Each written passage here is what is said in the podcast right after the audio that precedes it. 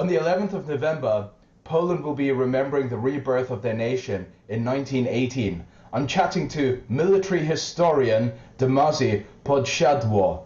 Today we will be exploring the partition of Poland, asking questions like what was life like for Poles under occupation and what ultimately led to Polish independence. The Polish-Lithuanian Commonwealth from 1569 to 1795 was a major European state. Uh, can you explain what the Commonwealth was and how did the Commonwealth degrade to become vulnerable to foreign occupation? Damazy, welcome. Welcome to Radio. Okay, so uh, hello there. Uh, as as Brian said, my, uh, I am a military historian. My name is Damazy Podsiadło. Uh, I've been studying history for the 15 years now, uh, I, and I didn't stop yet. Uh, so let's go with your your your question, Brian. Well, it's it's very wide because Polish Lithuanian Commonwealth was a state uh, in the Central Eastern Europe. Uh, little the western borders were little bit uh, to the east from today uh, today's Polish borders, uh, and the eastern borders were uh, well today's Belarusia was almost all inside the Polish Lithuanian Commonwealth, also today's Lithuania, most of today's Ukraine, especially western part up to Kiev and uh, at some point also far uh, east from Kiev. But uh, at the moment we will start this talk that is in the period that we in Poland we are calling the, the partition period. That is uh, the period when our neighbors, uh, most notably Prussia, Russia, with uh, adjacent Austria-Hungary, uh, they partitioned Poland, uh, Polish lands between themselves. Uh, so and if you study the history of Europe, you'll see that this fall of the Polish Lithuanian Commonwealth, it is like for the 100 years, you have this period that the Polish Lithuanian Commonwealth is crumbling. And well, the question why, it's it's the eye of the beholder question because uh, Polish historians are not in agreement in that. So I will give you two uh, most notable uh, theses. And by doing that, I have to uh, mention I am not 19th century specialist. Uh, as you, Brian, mentioned, I am a specialist uh, with military history. So um, that that that being said, just remember I am not a specialist, yeah. and, and I will not give you super uh, uh, like super minor details. Yeah. Uh, so we, we, we, we, we appreciate the fact that uh, you're Thank honest you. and also uh, there's humility. Again, uh, it, it's very nice when people say, uh, "This is not my field, but this is what I, I know. This is as much as I know." Uh, it's it's humbling, and uh, I, I, wish everyone would approach dialogue with this spirit. Well, you know, uh, just you know, uh, a little sidetrack uh, because history is vast. you Yes. don't know it all. You have to specialize, and even not that you have to specialize, but you read only parts of it. There is only so much time in your in your life. Uh, so that so that being said, two main theses about why Polish-Lithuanian Commonwealth failed. Um, two schools of Polish historians. Like there is two, and there is uh, one domestic reason and one foreign influence reason. And uh, in my opinion, and probably most of Polish historians, there are there is a little bit from each. Uh, just you know, they are disagree which one was more important uh, to the Polish-Lithuanian Commonwealth uh, failing as a state. Uh, and this, let's start with internal. Uh, Polish-Lithuanian Commonwealth had uh, parliaments, uh, so-called Sejm. It was not as today's parliament, like it is like every two weeks or every month there is a session for a few days. No, there was like once for two for four years Oh, wow. a s- session of the parliament. Sometimes it could be earlier, sometimes it could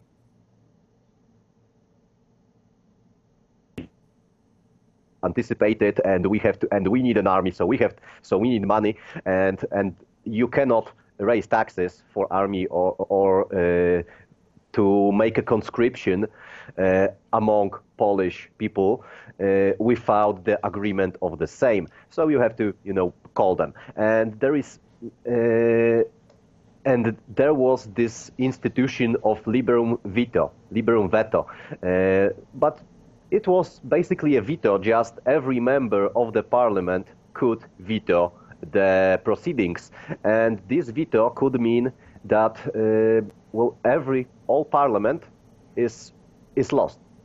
There, there, there will be nothing uh, set up. There will be no reform, and there is only one guy who have to do this. And uh, uh, so this. Uh, many people say this is this was the key. I am not 100% in agreement with that because this uh, was true. This liberum veto was uh, was imposed. This was this rule of liberum veto for few hundred years, and Poland was a powerhouse uh, for almost 200 years when there also were people that were saying on the proceedings of the Sejm veto. And uh, it was not enforced this yes. veto because the king could say like okay let's make a pause in the proceedings. Uh, then uh, if you said veto and and and you storm out from the hall you said veto there is no Sejm because i am pissed off.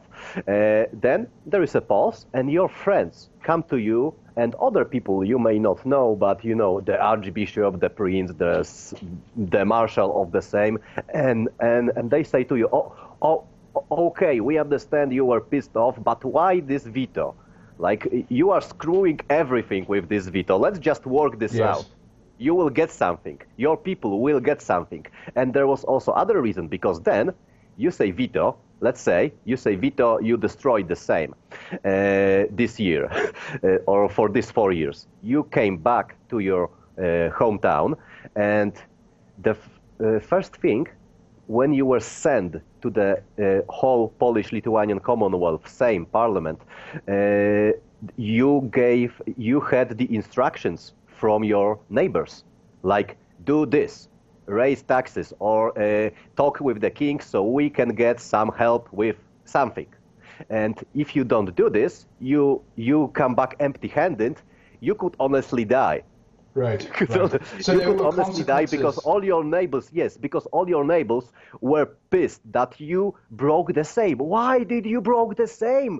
We we had we had so much we had there was so much stuff we wanted to make there to to take from from, from this Sejm for us and you destroyed it there were consequences but then um, uh, polish uh, magnates there were op- opposition to the king uh, this wealthy uh, Polish noblemen, aristocratic, that had vast land. They were very wealthy, and they uh, were not in agreement with the Polish king. Polish uh, Polish king often wanted to either centralize or when we talk about Polish King Vasas, they wanted to intervene in Sweden, and Poland had no interest with intervening in Sweden. uh, it, we could talk this through, but uh, you know, I don't want to get inside the nitty gritty of the politics. Yeah, but, I just want to ask a question about this because uh, I'm assuming there's like two forms of corruption related to this veto. Uh, one is the the interest of the nobleman, like uh, what he wants to get for for his um, area. And the other one, I read that uh, foreigners were uh, potentially buying off uh, some of these representatives for the interest, for example, of the Russian state or the Prussian state. Yes, Yes, so that was to, uh, uh, Polish nobles, as I mentioned them, uh, they were in opposition to the King's party and even to the, you may say, Polish-Lithuanian party. They were uh, pursuing their own interest uh, and they were paying off uh, many lesser nobles um, to, you know, to veto the proceedings. And they had so much influence that other nobles, their supporters, just went with it and went home. Uh, so there was no option to you know to negotiate behind the stage when you pissed off you storm out you call veto but there is some people coming to you there was in, in the ending years of the Commonwealth, there was nothing of that. Some people, the supporters of these nobles, just went home. And also, some of these nobles were influenced by the foreign powers to st- stop, to impede the parliament proceedings, and that was most notably Prussia and Russia.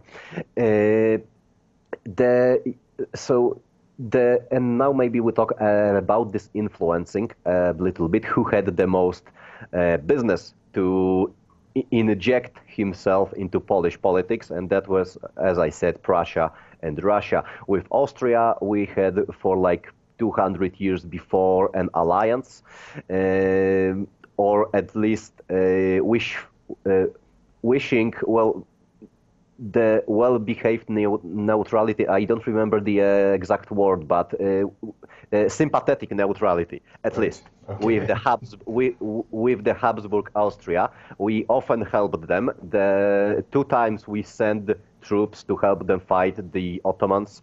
Yes.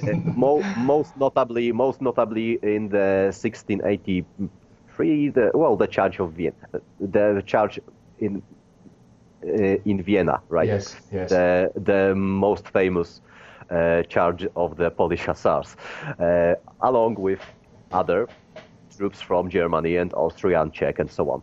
Uh, but let's not get into that. Um, another time, we'll definitely yes, have to another time. That, yeah. Prussia, Prussia had the most uh, interest in pursuing to take some Polish land because the Prussia had lands like in today's uh, northern Poland and today's Russian enclave Kaliningrad. Uh, the uh, uh, Prussia and this eastern part of Prussia near Kaliningrad and, and Bajuriar Lakes and, and the western part when the Berlin is today and Potsdam and these uh, um, parts of Germany today and Poland Pol- and Polish lands were between this. Like we, there was this uh, Polish land to the Danzig, to the Gdańsk up north, uh, uh, near the Baltic Sea. So uh, Polish lands were cutting Prussia in two, basically. So um, German uh, elector king of Brandenburg, uh, he was Friedrich, but I I, I, I don't remember. Well, he was Friedrich the Great, basically. He was a very big um, statesman in German history. Yes. He is he he he is very uh, you know harsh guy. He was uh, he his opinion about Poland is I will not quote him exactly, but he he basically said the Polish-Lithuanian Commonwealth was a failed state. Um, he was uh, well failed sometimes due to his actions. So uh, he didn't say that out loud, but yes. well, it, it, it, was basically espionage back then. Um, and the other player that was interest, in, very interested in destabilizing Polish-Lithuanian Commonwealth was, of course, Russia. Uh, with Imperial Russia, we had wars, and before there was imp- great Imperial Russia, when uh, back then when there was only like princehood of Moscow. Uh, we beat the Russians. We won most of the wars, uh, but then uh, Russians were pretty rel- relentless uh, with pursuing to um, push the Polish-Lithuanian Commonwealth border uh, to the west to get uh, access to the Baltic ports for themselves.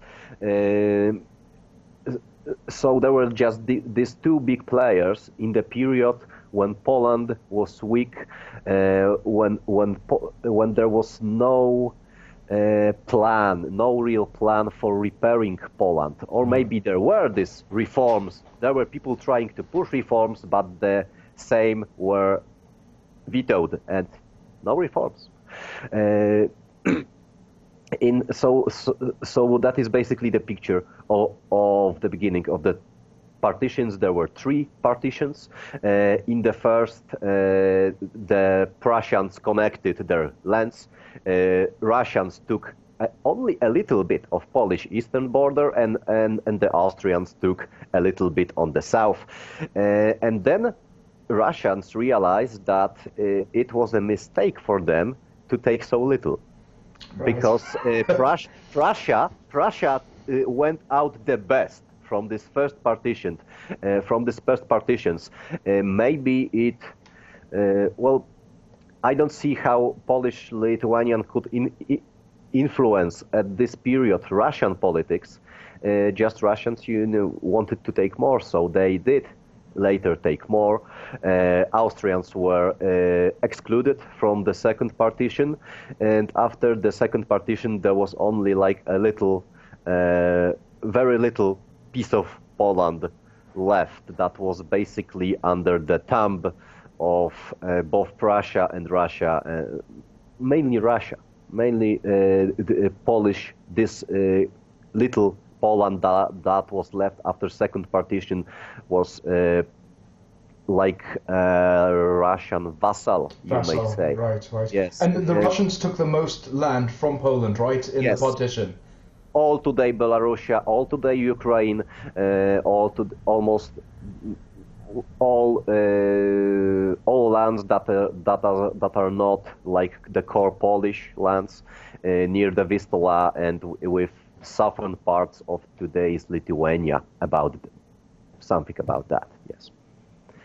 Uh, so mm, third partition was because uh, well we uh, we created a constitution, a first constitution in Europe. It was like the last call to make some reforms, and uh, this constitution was uh, well failed um, well, but it is also interesting. Uh, I don't remember it exactly like day by day, but it was like the king proposed reforms. Most of the people uh, by, uh, th- th- that were, you know, corrupted by the Russians said, "Nah, we veto it." Veto, yeah.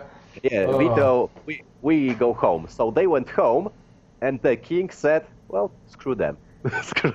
Let's just go with the Sejm. They make the constitution, they ratified it. So, of course, this opposition uh, just, you know, uh, rebelled. There is this institution uh, in the Polish law, was this institution in the Polish law back then that when the king is acting unlawfully, you are legally allowed to rebel. and so they did rebel. it, it is called Rokosz. Rokosz, it, okay. It, it, was called Rokosz. Um, this uh, Rokosz um, received help from Russians, so that was so that was all we we basically could do.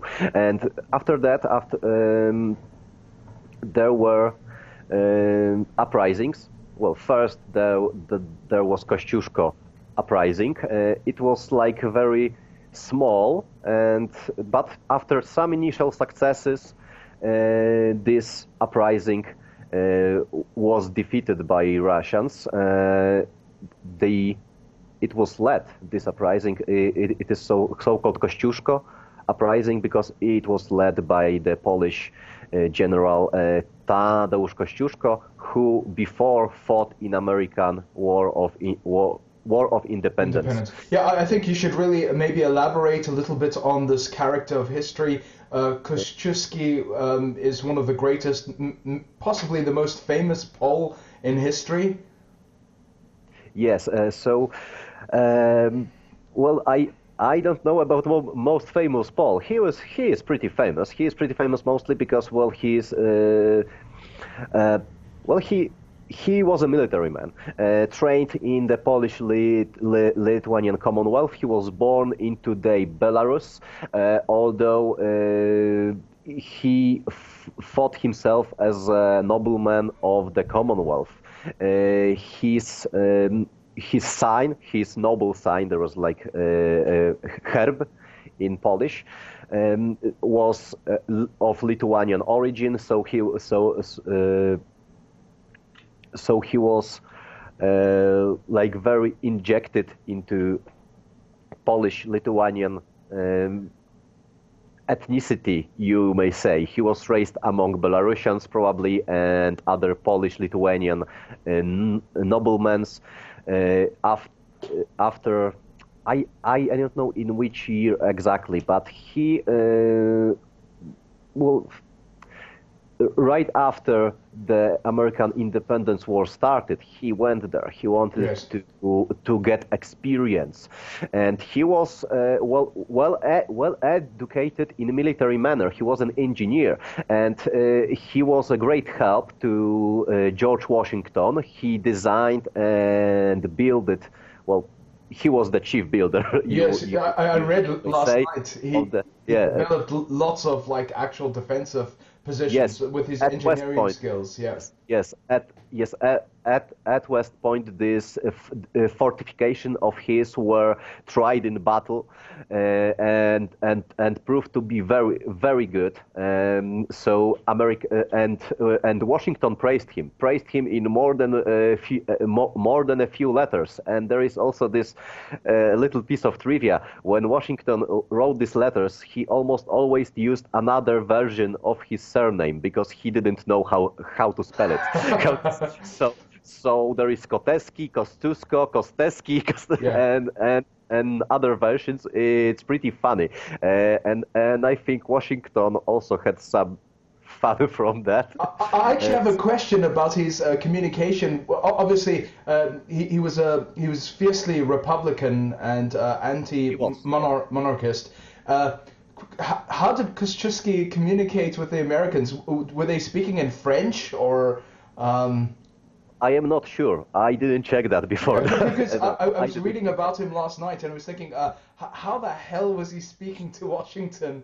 Um, I think French. Uh, I, I I think in French because I don't know if he knew English, but for sure he knew French.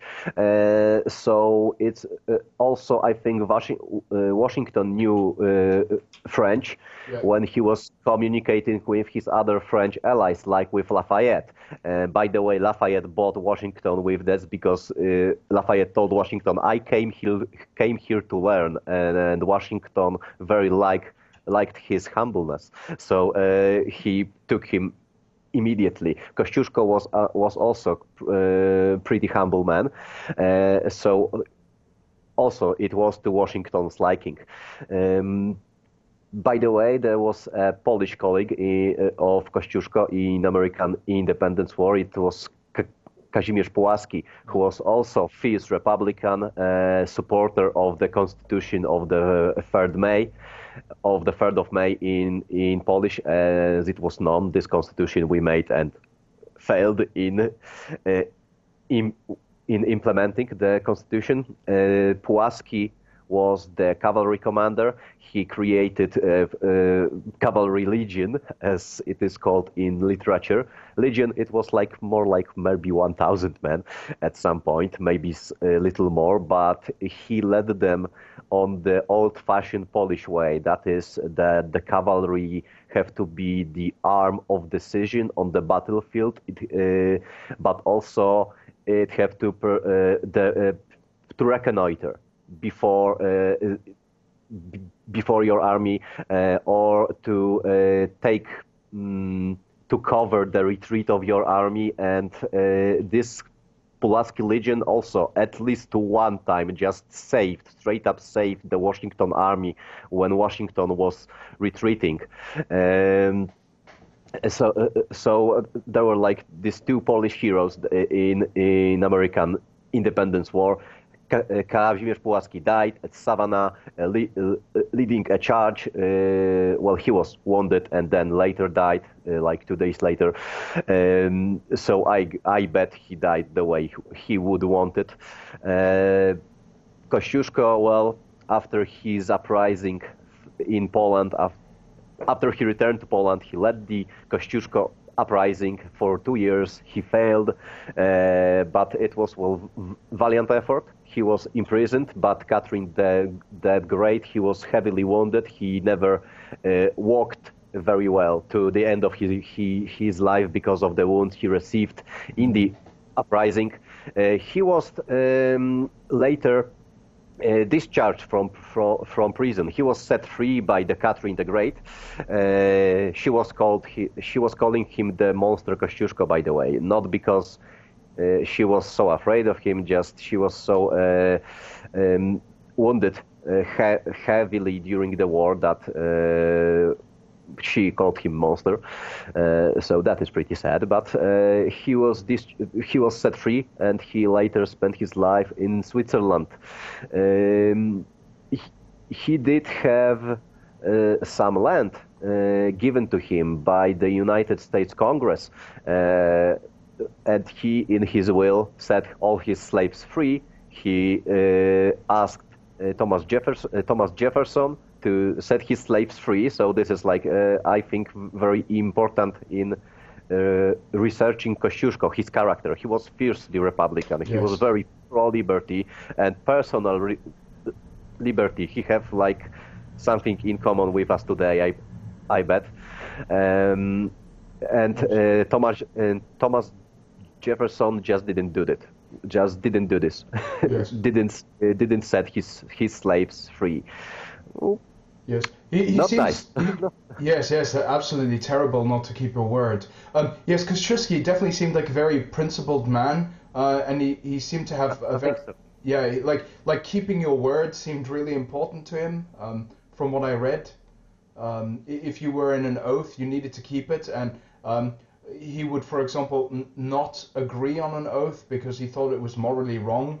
Um, Yes, he was a very straight up uh, ethical, moral guy. Yes. Uh, for for what we can tell, at least.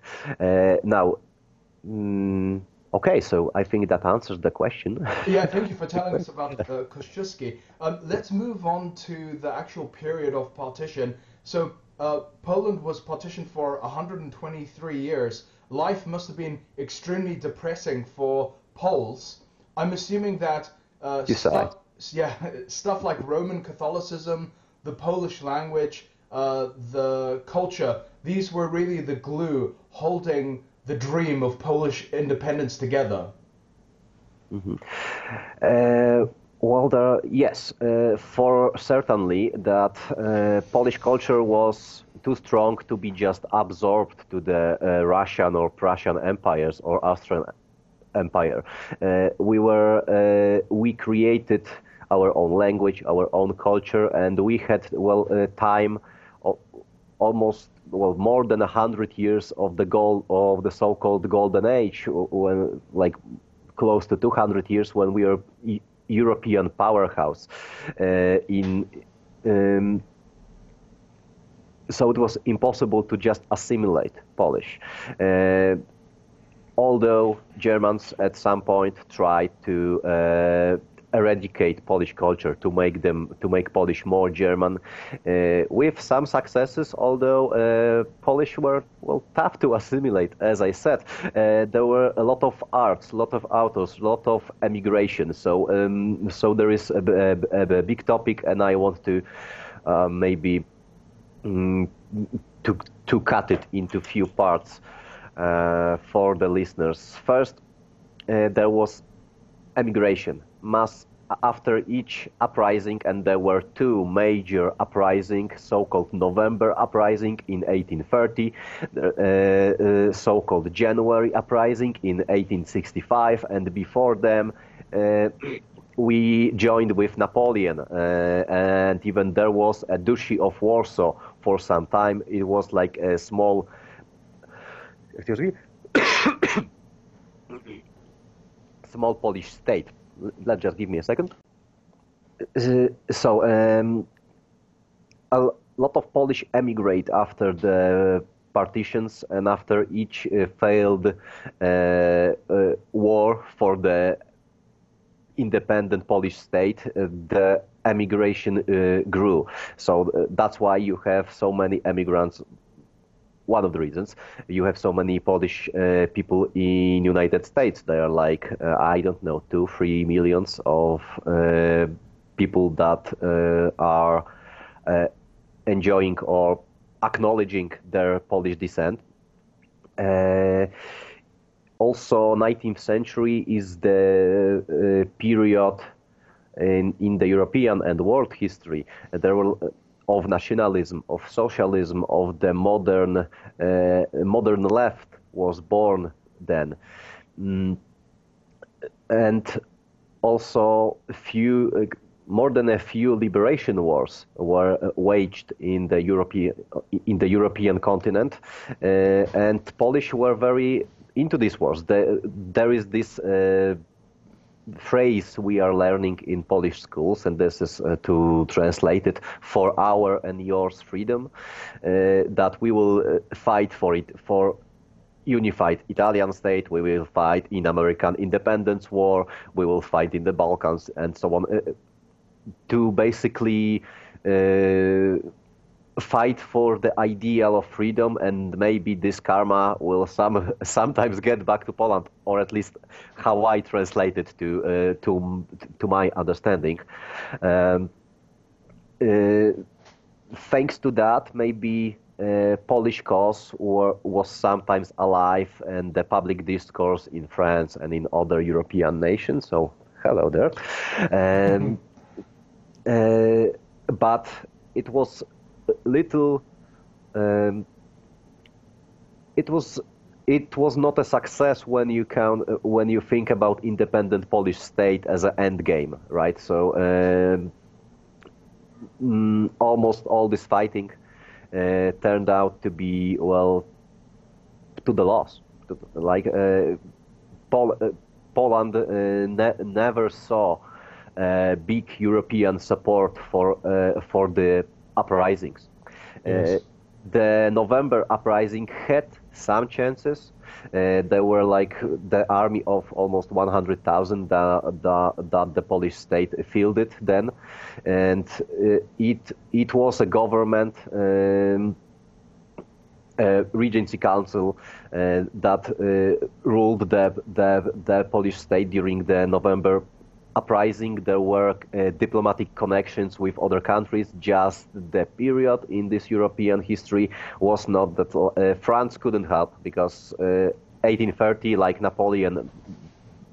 Uh, was defeated in, uh, in Waterloo at 1815, and after his wars, France was demographically it was a tragedy. There yeah. France was in no shape to help Poland yes. in a meaningful way.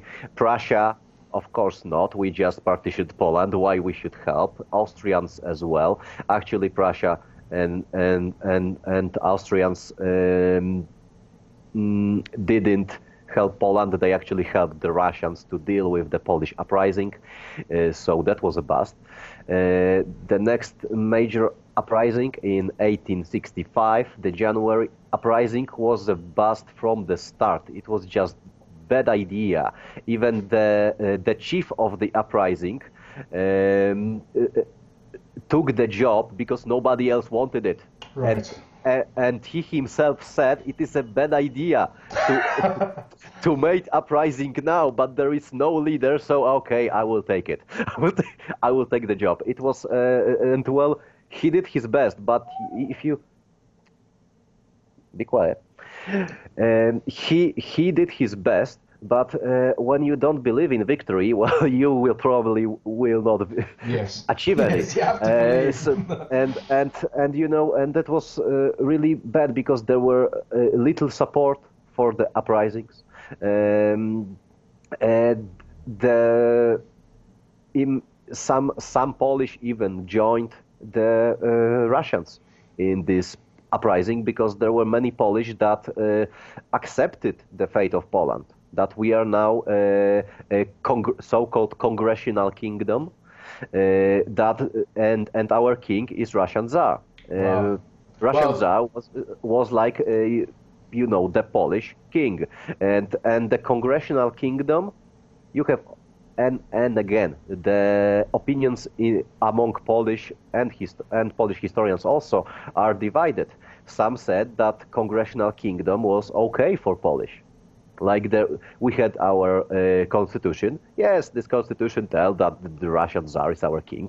Basically, we were a satellite, but we were um, we could govern ourselves Polish culture was not persecuted in congressional kingdom, uh, and and and so on. There were uh, quite a few things going on from Polish in congressional kingdom before 1865, and then this uprising. it was a bad idea, and it failed. Uh, it, there were no unified Polish people fighting for their freedom. There were guerrillas in the forests. Uh, many patriots died. Again, many patriots emigrate, run away, and Congressional Kingdom was destroyed. Yes. The, the so-called Congressional Kingdom became part of Russia. So uh, no, no Congressional Kingdom for Polish. You rebelled, no kingdom. So uh, that's why some uh, some Polish historians said it, the the January uprising was honestly a bad idea, and on military grounds, I have to agree, it was a bad idea. It, had basically no chances for victory. Um, but uh, the resistance uh, was not only because of you know the fighting on the battlefield or on during the uprisings. Uh, there were works of arts and sciences that Polish emigrants uh, achieved, like Marie Skłodowska-Curie. Like uh, she she was Mary Skłodowska. She then became uh, known as, as Mary Curie, Lady Curie, as Sheldon says. uh, uh, and and she's she, uh, she was two-time Nobelist uh, from I think chemistry and physics, or am I mixing that? Something? No, I think well, but the only women that received two Nobel are uh, two Nobel awards. Uh, there were uh, also at least one other Polish novelist, but from writing, Władysław uh, Reymont, and he uh, his works are postmodernist, um, or sorry, very this generally very sad. He was writing about the life on the Polish country, that this uh, regular rustic Polish life and uh, these works are very sad, although they're no, they received Nobel Award. That was some, something new, but I read them very long time ago, and I didn't like them. It was so sad and long. uh, now, um, uh, there were also uh, well, few Polish authors that didn't receive international uh, pra praise as as uh, as Reymont uh, wrote about Polish culture. Like uh, there is this author uh, Sienkiewicz, Henryk Sienkiewicz, uh, who wrote books about times before the partitions when the Poland was uh, quite a strong country and, and, and independent country, and his uh, books are like you know these adventure books about Polish noblemen fighting with Turks, fighting with Russians, fighting with Cossacks, yes. fighting with Swedes, and and yes. they uh, and and they all fight for Poland, and so uh, it's not they are not like great book, greater greater than life, but they are well written, very uh, and and fun to read. They are uh, they are very interesting adventure books, you may say. And and during the partitions, every Polish knew them. Every Polish read them uh, to you know to preserve the memory and and he was not the only one. There were plenty of authors writing about uh, Poland and Polish history and Polish culture to preserve memory, and they had different approaches. So, uh, uh, the Eliza Orzeszkowa, she was writing under the male alias, I think. Yes. Uh, she uh, she was promoting the or, organic work. Do you know the term? Uh, I'm, I'm, not sure of that okay. term from okay. Uh, just you know, uh, when you want to uh, create something lasting, you should work with the basics. And uh, if we want uh, to create independent Polish state, we have to have a strong culture and strong identity, and to this and political virtues tak? Republican political virtues. Uh, so uh, she, she, in her books, promoted education, promoted uh, women's rights, uh, suffrage, sometimes. Uh, so she tried to uh, write about how maybe Polish society should be, and and to promote some ideas. So, so, so like, like uh, she was uh, idealistic about uh, what Poland uh, should become. I think so. Yes, uh, as I remember, maybe I am mixing so, uh, something up, but it was as I was taught in school about her and her books. Like yes, are. Mm, I, I always remember that she put a lot of emphasis on education of all people, not only because you know nob- noblemen or something like that. She was uh, very, uh, in the modern sense, tolerant, open.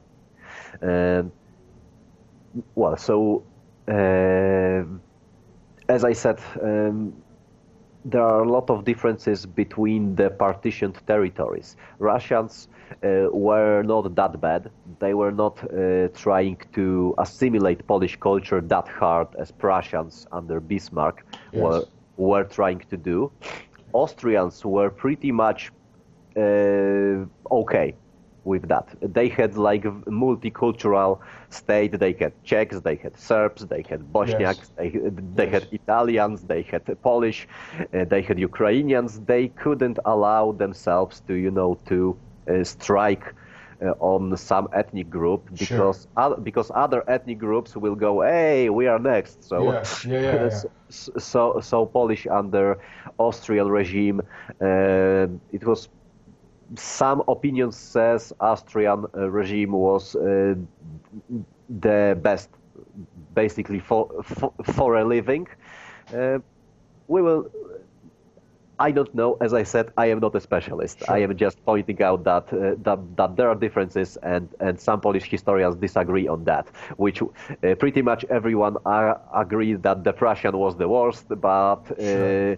but it, it, it sort of makes sense to me logically if you're the the Russian Empire or the Austrian Empire, um, you, you don't have a homogenous group of people that you're uh, looking after. You're essentially looking after a lot of vassals, and if you really have to push them to try make them Russian or try make them Austrian, the chances of rebellion among all the different groups yes, is much rising. higher. But uh, in the Prussian state, if you got mostly Germans uh, as a unified group, then uh, trying to uh, colonize other areas and push your culture and language, um, th- that seems a much more logical strategy. So.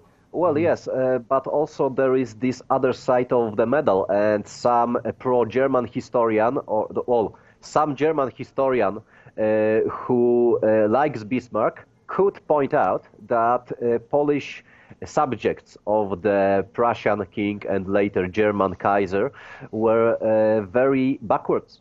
Uh, you can argue that it is the case of the uh, civilizing mission of, of the education yes but yeah. uh, yes the, the polish would say that the uh, polish people under the germans had uh, more difficult time to receive proper education so maybe this is the part also but uh, you know, as it's complicated, and we have to remember. Well, I try to um, understand that it is not just the Germans were always like that and always hated Polish because it's not true. Although you can find Polish saying that today, and that in the 19th century nationalism was pretty big and and and first Prussia and then unified Germany under Prussia was uh, maybe not more nationalistic than a few other countries, but fiercely nationalist. And they honestly thought that for the state to be strong, you have to have a cultural unity inside. And uh, uh, that, that, that's why Germans uh, looked like from upstairs to their Austrian cousins. Like they had like this multicultural state that is uh, basically falling apart almost. Yeah every crisis, and and they had unified German state. And this there's like some Polish guys, so let's assimilate them. Well, uh, it was I think nationalism is to blame that they tried, and I think the thanks to nationalism they or because of nationalism they thought it uh, they have to try to assimilate Polish. That's why uh, uh, uh Germans pushed this so-called uh, so much. Yes.